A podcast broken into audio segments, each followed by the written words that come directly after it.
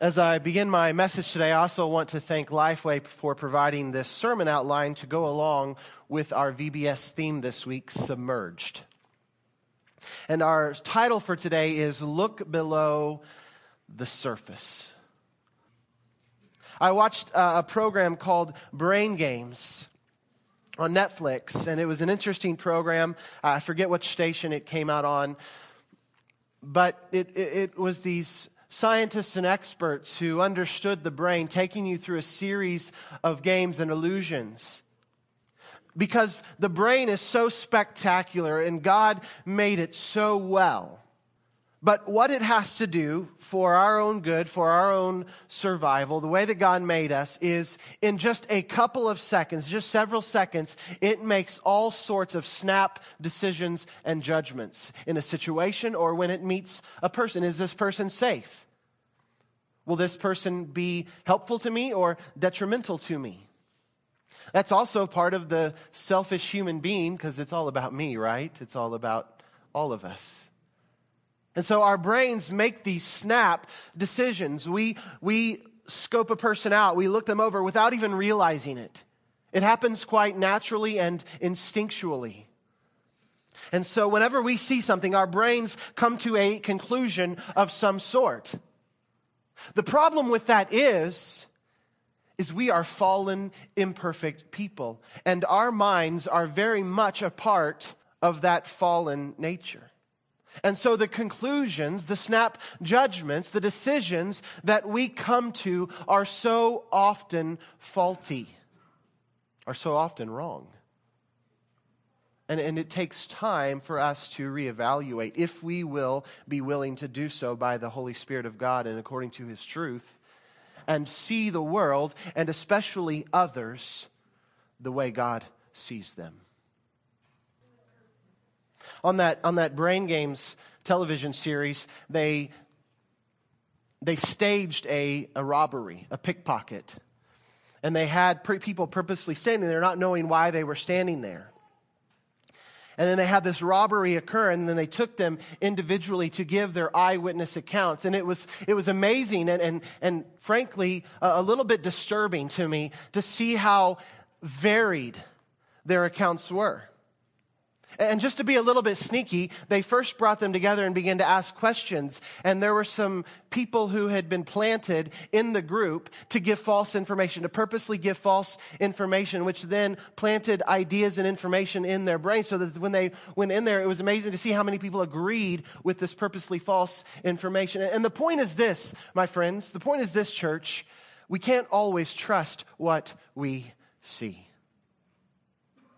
We can't always trust our own minds because they are a part of the fallen nature to come to proper conclusions and right decisions.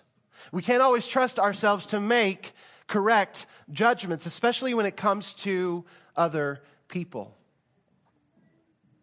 I didn't tell Canaan I was going to do this, and I hope that he's not offended or hurt by this. But, but I'll be totally honest, and I've told him this before when I first saw his resume, I just kind of skipped over it. He didn't have the full time experience that we were looking for. So I just thought, now this isn't the guy we're looking for. And so I just passed on by. And then when I listened to one of his message, it wasn't the, you know, jumping up and down, screaming, high octane kind of youth pastor message that you think a youth pastor should be like. But I'm here to tell you now that God showed us His will, and thankfully I didn't depend on my own thoughts, but I depended on God's will because God sent us the exact right man. He speaks truth, He loves our kids, He's organized, he's dependent, and, he, and, and, and that, that high octane energy came out. It just came out in the right order. So praise God that my improper, incorrect judgment didn't determine for us our future. But God showed us who his man was. And we're going to look at a story like that today, where maybe the, the person that was the right person didn't appear at first to be the right person for the job. Because man looks at the outward appearance, but God looks at the what? The heart, that's right. As we turn to 1 Samuel chapter 16, we, we pick up in the, in the reign of the first monarch of Israel, the first king, King Saul. Remember, the people asked for a king. God said, No, I'm your king. And they said, No, we want, we want a king. We want someone that we can see, someone that we can talk to, someone that can rule over us in our presence, in our midst. And God warned them, You don't want a king. He will enslave your sons and daughters. He will make life difficult for you. But God, that's okay. Give us a king. So he gives them what they want. He gives them what they, what they want. He gives them what they ask for. He gives them a king, and it's King Saul. And we soon find out King Saul is far less than perfect. And he's far less godly than they had hoped for. He was, he was tall, he was strong, he was good looking, he was everything that you think a king should be. He was commanding, he was decisive. But we come to find out that he wasn't godly. He didn't have strong character, even though he had strong muscles. And we find out not too far into his, his reign that he begins to fall off the wagon, so to speak. And in 1 Samuel chapter 15, God tells him to go and to fight the Amalekites. And, and he gives them this very explicit instruction. He says, kill every man, woman, child, and animal. Don't leave a single thing alive.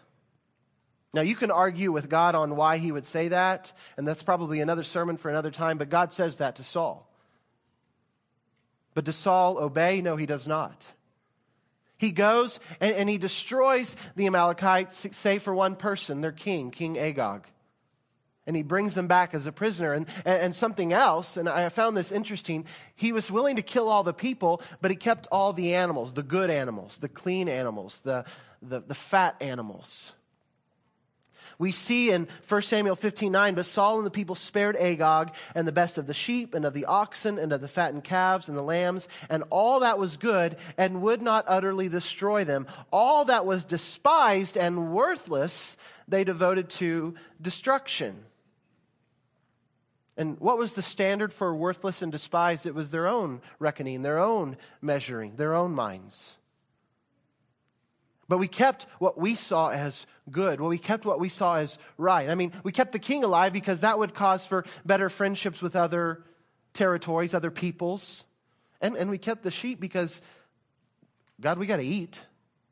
And, and, and then Saul comes up with this brilliant idea, but God, we kept them so that we could sacrifice them to you. And, and, and we get this beginning sentence that we hear throughout the whole Old Testament God desires obedience, not sacrifice, because it's a heart issue. That's what Samuel says to Saul. You can make all the sacrifices in the world, but the fact of the matter is you disobeyed him. Your heart wasn't right. You thought you knew better than God. Not only that, but after winning the battle, Saul comes to Mount Carmel and he builds to himself a monument. Not an altar to God, but a monument to himself. Once again, we begin to see the kind of heart that Saul had. And so we pick up in chapter 16, and would you stand with me today, if you are able, in honor of God's word? 1 Samuel chapter 16, and we'll read verses 1 through 13. The Lord said to Samuel, How long will you grieve over Saul since I have rejected him from being king over Israel? Fill your horn with oil and go. I will send you to Jesse the Bethlehemite, for I have provided for myself a king among his sons.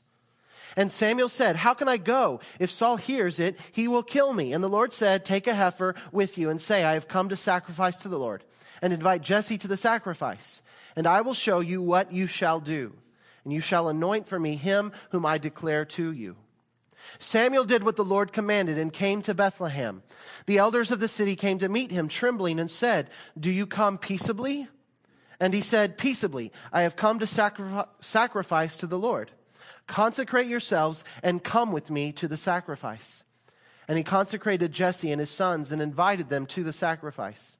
When they came, he looked on Eliab and thought, Surely the Lord's anointed is before him. But the Lord said to Samuel, do not look on his appearance or on the height of his stature, because I have rejected him. For the Lord sees not as a man sees. Man looks on the outward appearance, but the Lord looks on the, say it again, heart. heart that's right. Then Jesse called Abinadab and made him pass before Samuel. And he said, Neither has the Lord chosen this one. Then Jesse made Shammah pass by. And he said, Neither has the Lord chosen this one. And Jesse made seven of his sons pass before Samuel. And Samuel said to Jesse, The Lord has not chosen these. Then Samuel said to Jesse, Are all your sons here? And he said, There remains yet this youngest, but behold, he is keeping the sheep.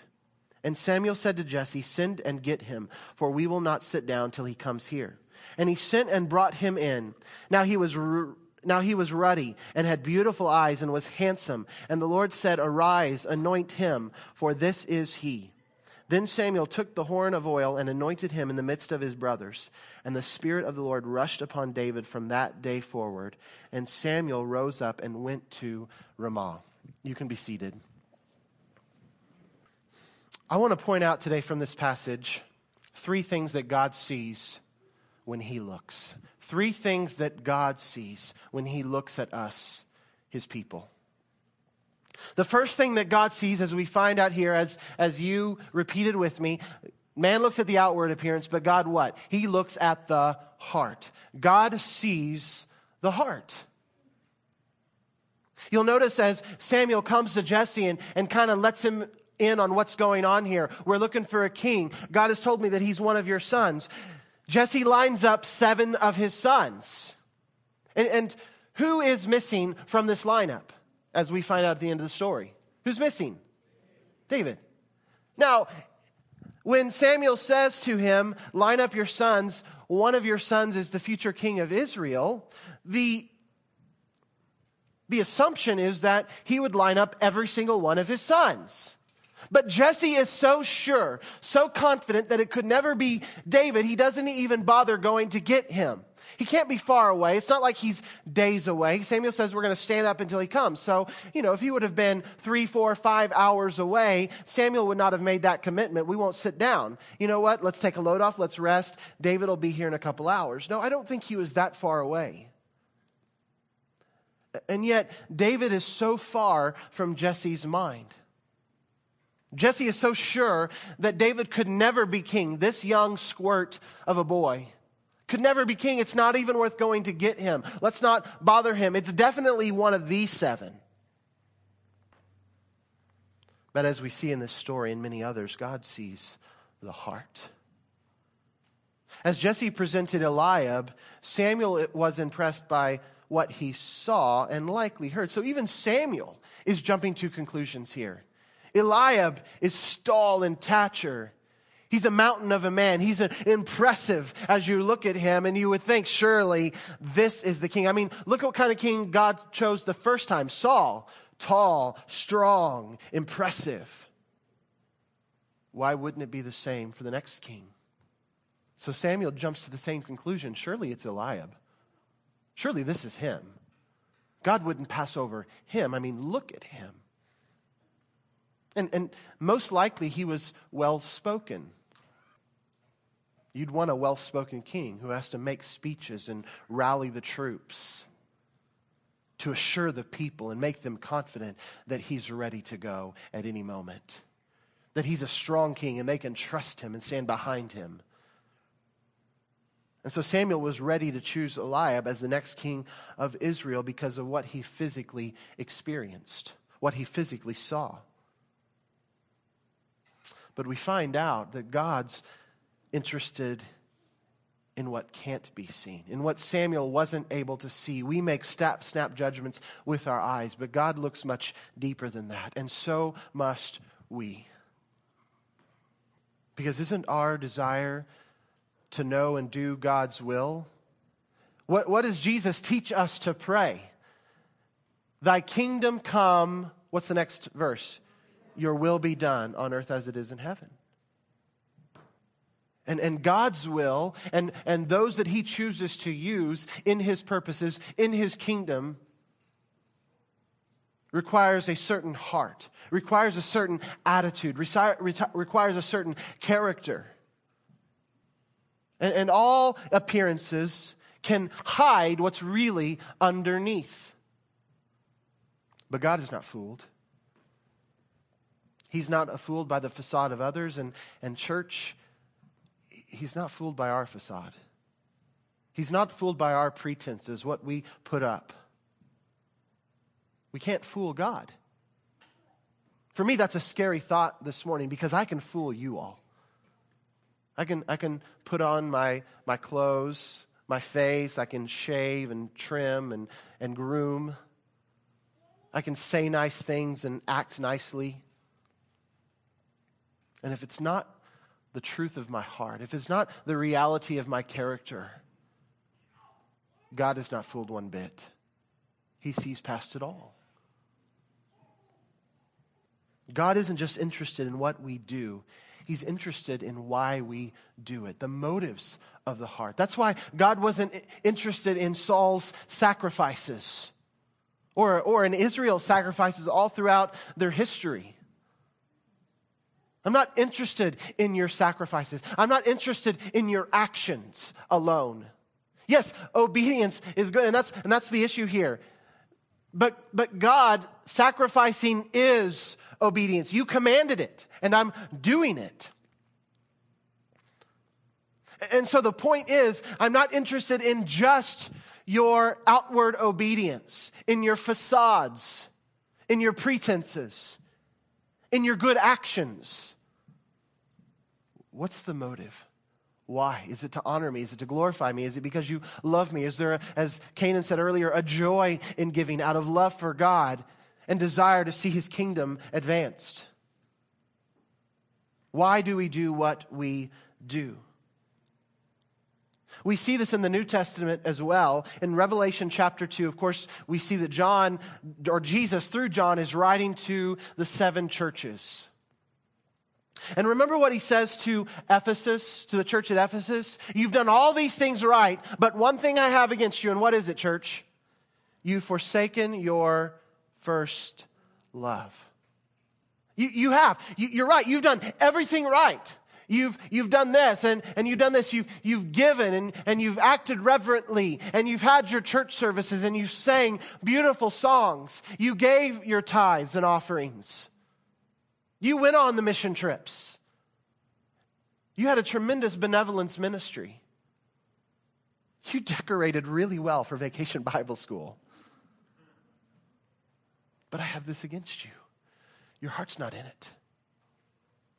It's not out of a, a love and a desire for me. Your hunger isn't for me. I'm not your treasure anymore.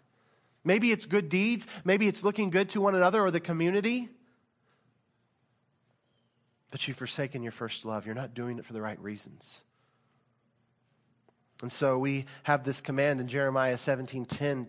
God says he tests the heart to test our motivations for our actions. He tests our hearts. In fact, we're going to look at a little bit later. That's what David asks for. Test my heart, O God. See if there be any iniquity in me. There's this constant question of God are my motives right? Are my intentions correct? Is my heart clean before you? Because all the good works in the world, all the self righteousness gets me nowhere with you. Because as Isaiah says, it's as filthy rags compared to what he does that's good. And so all the contributions that we can make of right actions get burnt up if it doesn't come with a right heart. And what is a right heart? It's a dependent heart, one that depends on God in everything. It's a loving heart, it's a sincere heart. It's a caring heart. It's a compassionate heart. It's a heart that looks like the heart of Jesus. Friends, God sees the heart, and that's what matters. We can't be impressed by what's on the outside. But we must ask the question of others, and more importantly, most importantly, of ourselves what's on the inside? Now, when we start looking internally, it gets kind of scary. That's why people don't like to do it. That's why we hesitate to do it. That's why we don't like to be quiet. That's why we don't like to, to begin to ask the hard questions of God in regard to ourselves. That's why quiet times are so difficult for people to have because in the quiet time is when God begins to speak to us. And what he speaks to first, most normally, is he speaks to our own hearts. Because we got, we've got to get the plank out of our eye before we can help anybody else with a splinter in theirs. And, and, that's a loving thing to do. That's not judgment. That's going to them and saying, God wants best, better for all of us. God wants better for you. And, and this thing or this, this person or, or whatever it is in your life, God has a better plan. In fact, isn't that the heart of the gospel? We go to sinners and we say, God wants something better for you. He wants to offer you life through his son.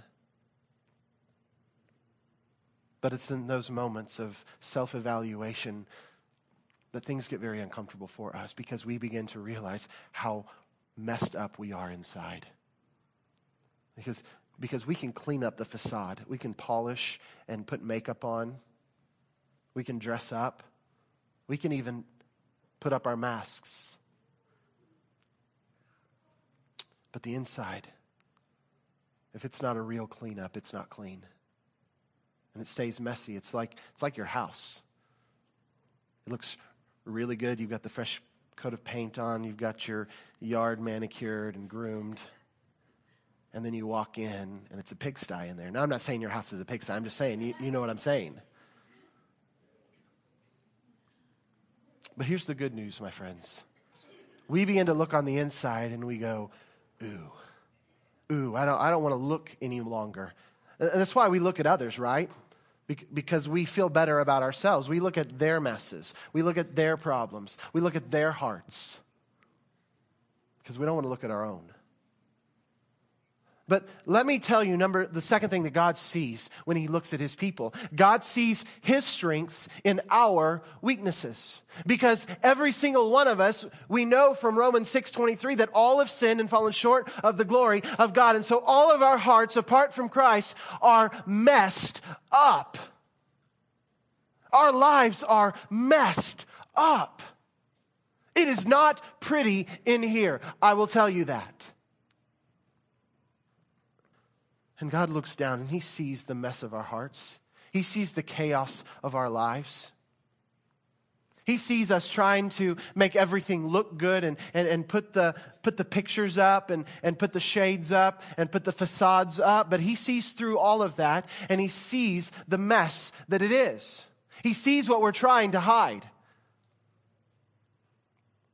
And in his divine justice, yes, he recognizes this is not right.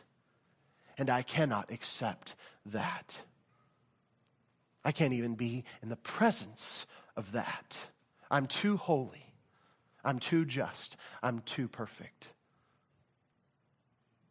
But through Jesus Christ, he begins to see his strengths in our weaknesses. Didn't Jesse dismiss David because of his weaknesses? He's just this young, scrawny kid. Why would God ever make him king? As we see once again, David's father didn't even invite him to be considered as one of his sons, or at least one of the sons that would be considered for king. And, and in, in, his own words, when Samuel says, Do you have any other sons? And, and I'm sure Jesse's like, Well, I mean, yeah, I do, but he's not even an option. What does he say? Well, he's a young kid and he's just a shepherd. Now, one of the monikers, one of the names that Jesus has, he is the great what? Shepherd. And so we could say, even though he was a carpenter on earth, Jesus is just a shepherd. And we chuckle at that because we know he's so much more than just a shepherd. Or you could say, Praise God, he's a shepherd. He's the shepherd of my heart. He left the 99 to come after this one. Then he took the staff of his love and he pulled me out of my sin by his grace and by his own blood. Mm, what's a shepherd good for? I'd say quite a bit. He's young and he's just a shepherd. Now, we can give Jesse a hard time, right? We can even give Samuel a hard time. They're, they're Bible characters, as we would call them, even though they were real people. They're Bible characters, distanced by thousands of years from us. And so we can point fingers. We can say how terrible, how wrong, because we know the rest of the story. But would we not have thought or done the exact same thing if we would have been in their shoes in their time? Because do we ever think like that? He's just a, she's just a blank. Do we ever discount people because of their job, their education, or their family origin? Now, obviously, there are character or integrity issues that we must consider and deal with.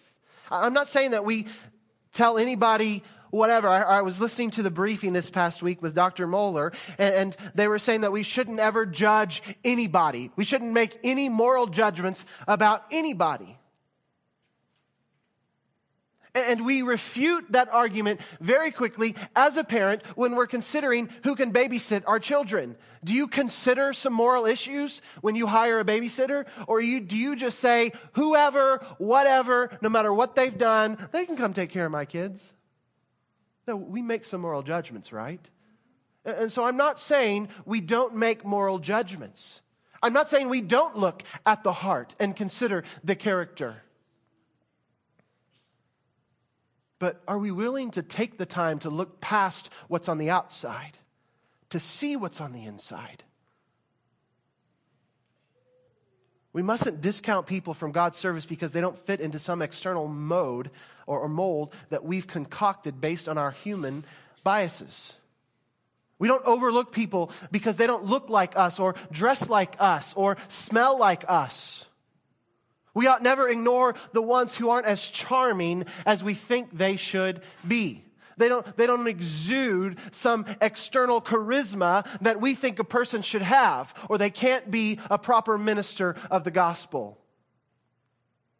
And again, please don't confuse what I'm saying here. Jesus says, Blessed are the meek and merciful. And he goes on to say that peacemakers are also blessed. There's something to be said about the heart of one who controls their tongue and is, lo- is lovingly kind in all their dealings, such that people are naturally drawn to them. I believe that Jesus was like that, even in the midst of some very hard truths he had to speak. It's not that he always said nice things, okay? There's a huge difference between kind and nice. But it's not some outward political correctness or charming facade that God honors. He looks at the heart. And so must we, as much as we are able. But when He looks, He doesn't discount us because that's the point. For all have sinned and fallen short of the glory of God. And Romans 6.23 tells us the wages of sin are death. That's right. The wages of sin is death. And so God has every right, as the perfect, holy maker of the universe, to discount us, to discard us, to completely overlook us, and, and actually to strike us dead in this very place, in this very moment. But he looks at the heart and he sees his strengths in our weaknesses. So, how do we do that?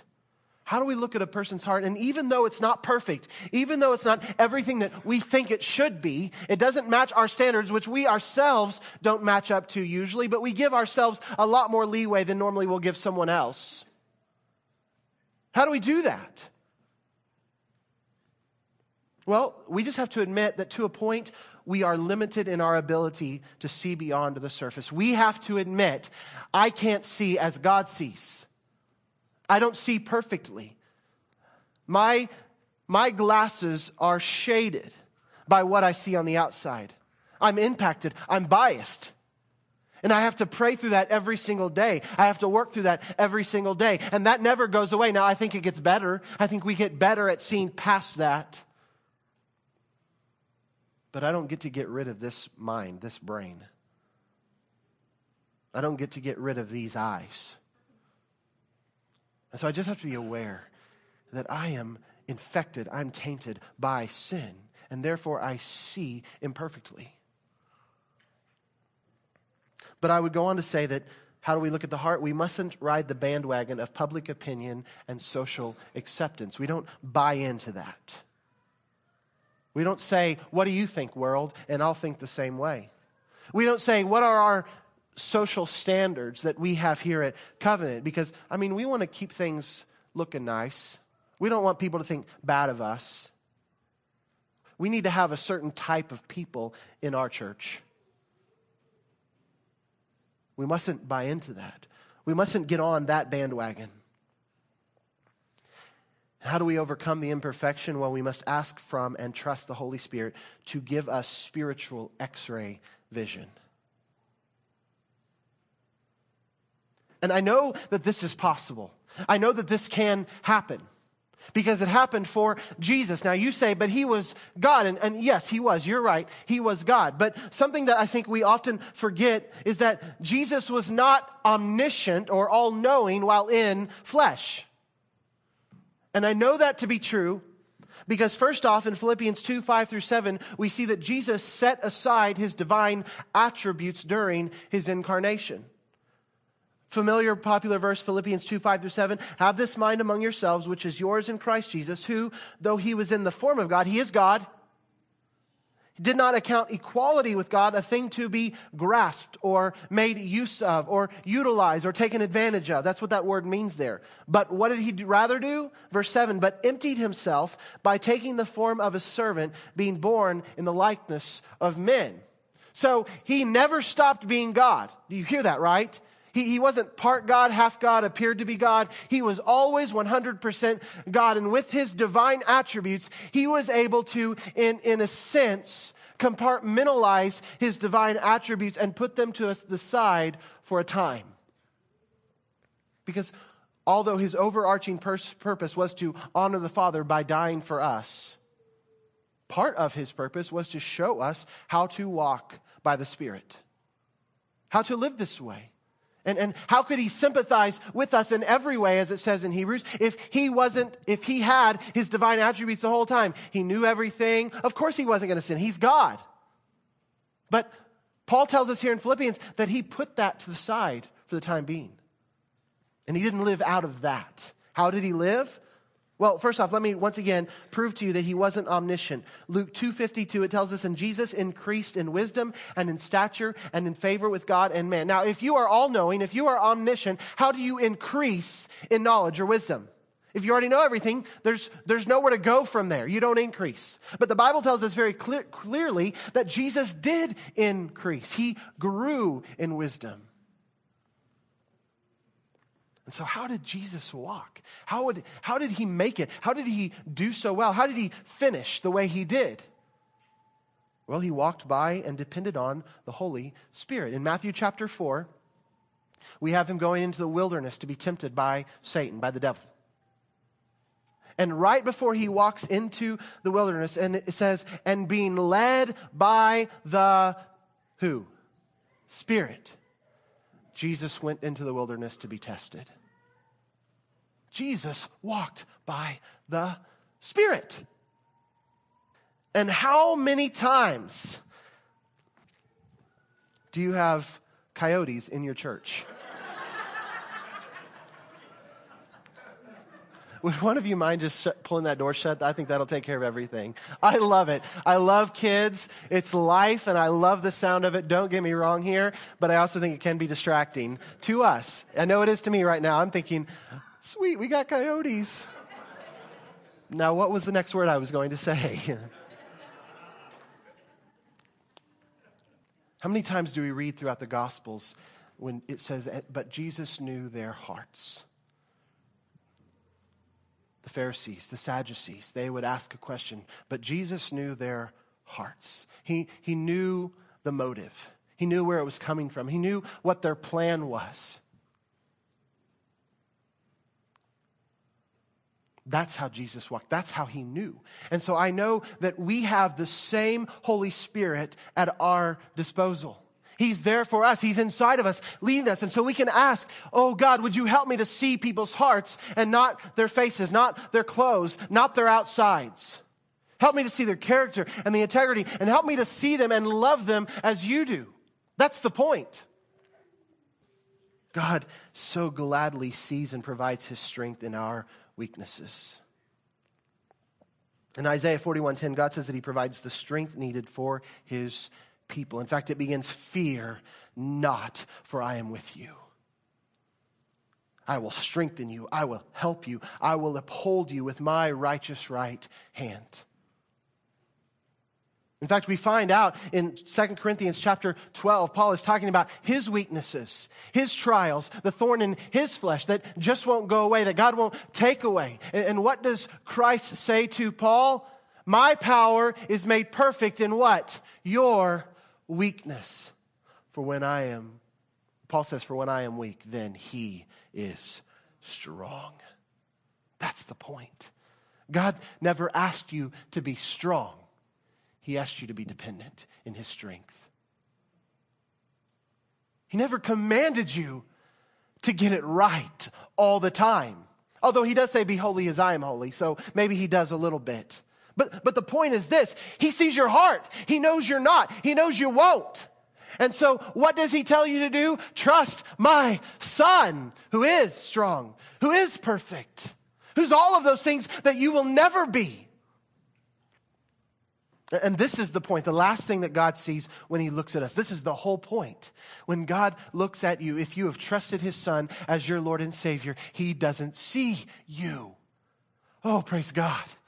Praise God because just last week I did this, or just last month I did this. Or even right now, God, I'm in church, I'm supposed to be praising you, but I'm thinking about that person, and I'm not really, this is hypothetical right now. I'm thinking about that person that said that thing to me just yesterday, and I am ticked off. Or that situation that didn't go the way I should think it should have gone because some idiot got in the way. And then I stop to think, ooh, I'm the idiot. I'm the sinner. I'm the screw up. And then I'm reminded, but God no longer sees me, He sees His Son. He sees the righteousness, the perfection of His Son covering me. I am hidden in Christ. And now there is no condemnation, none whatsoever for those who are in Christ Jesus our Lord. David, like all the champions God used before and after him, were far from sinless. David was far from sinless. We know he was a messed up man, and we see that well into his, his reign.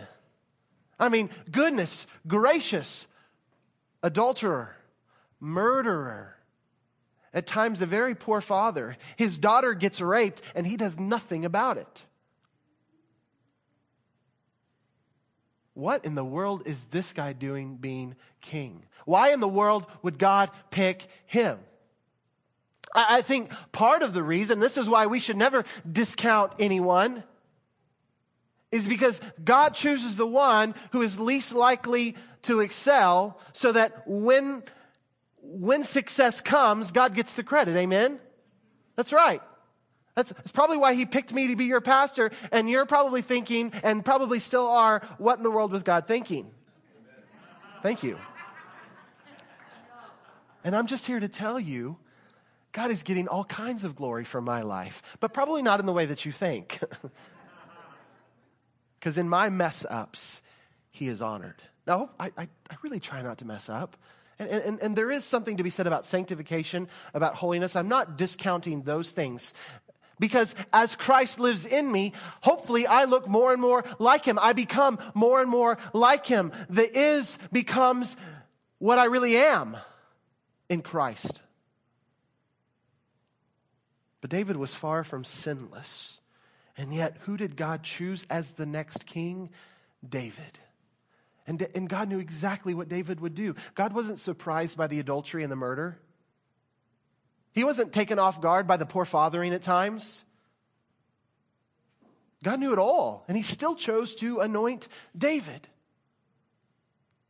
Which, you know what? I said sometimes we give ourselves the most leeway. Sometimes we're also our worst critic, right?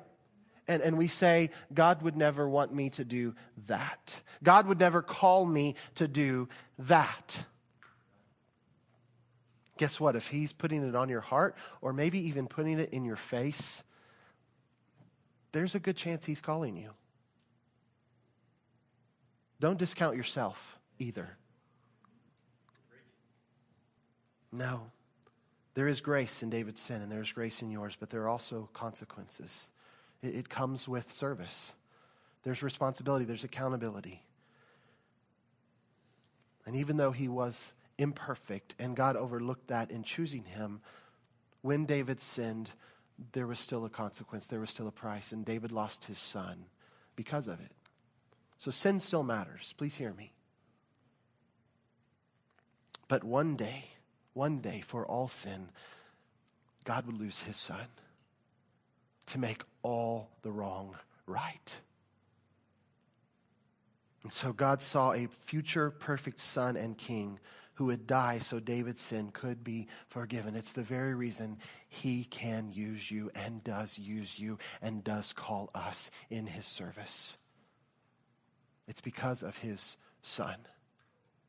That's how God looks at the heart. Ultimately, He looks at the heart of His Son for those of us who have trusted Jesus Christ as our Savior. And He says, You are useful. I can use you because of my strength, because of my Son, because of my heart, because of my strength. You are useful because it really, church, other than your faith and your willingness to follow Him, it really has nothing to do with us my strengths, my weaknesses, my abilities, my inabilities. Those are the things that really don't matter if I surrender to Him. Because it's always His strength, it's always His ability, it's always His Son, it's always His power, it's always His love. And we just surrender to all those things. And he does something beautiful, and we're not surprised that he does because he is God. And so, church, let us have the heart of Christ. Let us look past the exterior in others and in ourselves. And let us offer our hearts up to God to make them pure, to make them white as snow, to make them and mold them and shape them into exactly what He wants them to be and what He can make them into. And then to do something only He can do. And we will not be shocked. We will not be surprised. We will be grateful and we will praise Him because he did exactly what God always does. In closing, I think of Fanny Crosby, born Frances Jane Crosby. This woman wrote more than 9,000 hymns, some of which are among the most popular in our hymn books in every Christian denomination. A few of the many are Blessed Assurance, All the way my Savior leads me, To God be the glory, Pass me not, O gentle Savior, safe in the arms of Jesus, rescue the perishing. And one of my favorites, Jesus, keep me near the cross. She wrote so many, in fact, that she was forced to use pen names at times, lest the hymnals be filled primarily with her name above all others. And for most people, as you may well know, the most remarkable thing about this woman, other than her trust in Jesus and all that he did through her, was that she did all of it in spite of being blind. Born in Putnam County, New York in 1820, Crosby became ill within two months of her birth. And unfortunately, the family doctor was out of town at the time. And so another man, a charlatan pretending to be a doctor, treated her by prescribing hot mustard poultices to be applied to her eyes. Now, in spite of that, her illness got better. She did survive, but these poultices took away her eyesight and left her blind the rest of her life. A few months later, Crosby's father died, and so her mother was left alone, raising her and her brothers and sisters as a single mother. But at a very early age, this young girl, blind, fatherless, poor, began to write and love poetry.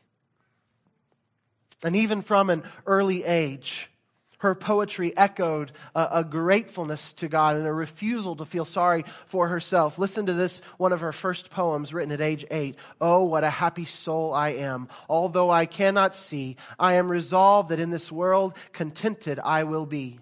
How many blessings I enjoy that other people don't. To weep and sigh because I'm blind. I cannot. I won't. And as she became an adult and began to be known for her poetry and hymns, one well meaning preacher once remarked, I think it is a great pity that the Master did not give you sight when he showered you so many other gifts upon you. And Fanny Crosby responded at once Do you know that if at birth I had been able to make one petition, it would have been that I was born blind? Because when I get to heaven, the first face that I shall ever gladden my eyesight with will be that of my Savior. You know, I wonder if she didn't have something that we don't have. She didn't make snap, snap judgments by what she saw. She listened. She experienced. She didn't see how people dressed. She didn't see what they looked like.